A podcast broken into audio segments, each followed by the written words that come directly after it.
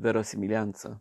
La polemica sul viso annerito della soprano Anna Netrebko nella messa in scena dell'Aida all'Arena di Verona con la sua collega statunitense Angel Blue, che non si esibirà nella Traviata per boicottare l'uso del blackface in qualsiasi circostanza, artistica o meno, ha oltrepassato la soglia del grottesco.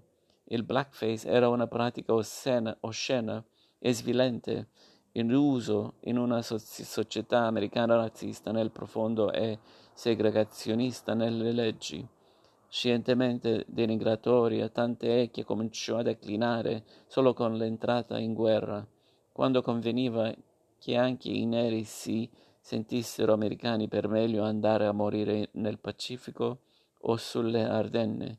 Non c'entra niente con il trucco teatrale, che non offende né discrimina in uso da sempre per evidenti ragioni di verosimiglianza, che aiuta l'interprete a entrare nella parte o, le, o lo spettatore a immedesimarsi nel personaggio.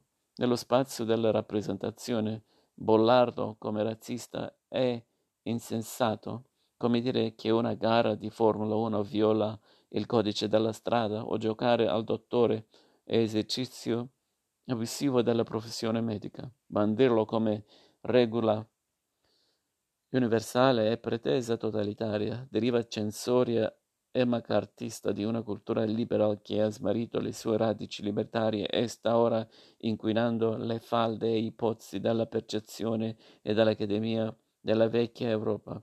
Eppure, invece di replicare che i vestiti nuovi dell'imperatore sono fuffa, Assistiamo a imbarazzanti siparieti tra conviv- connivenza e condiscendenza. La politica locale intima al governatore Luca Zaia di por fine allo scandalo. La Fondazione Arena aspetta il ritorno di Angel. Sarà l'occasione di dialogare in modo costruttivo, partendo proprio dalle tue riflessioni. D'altra levatura l'intervento di Leonetta Bentivoglio. I tempi sono cambiati. Lo spettatore che guarda l'interprete potrà riconoscervi se stesso a prescindere dai maquillage.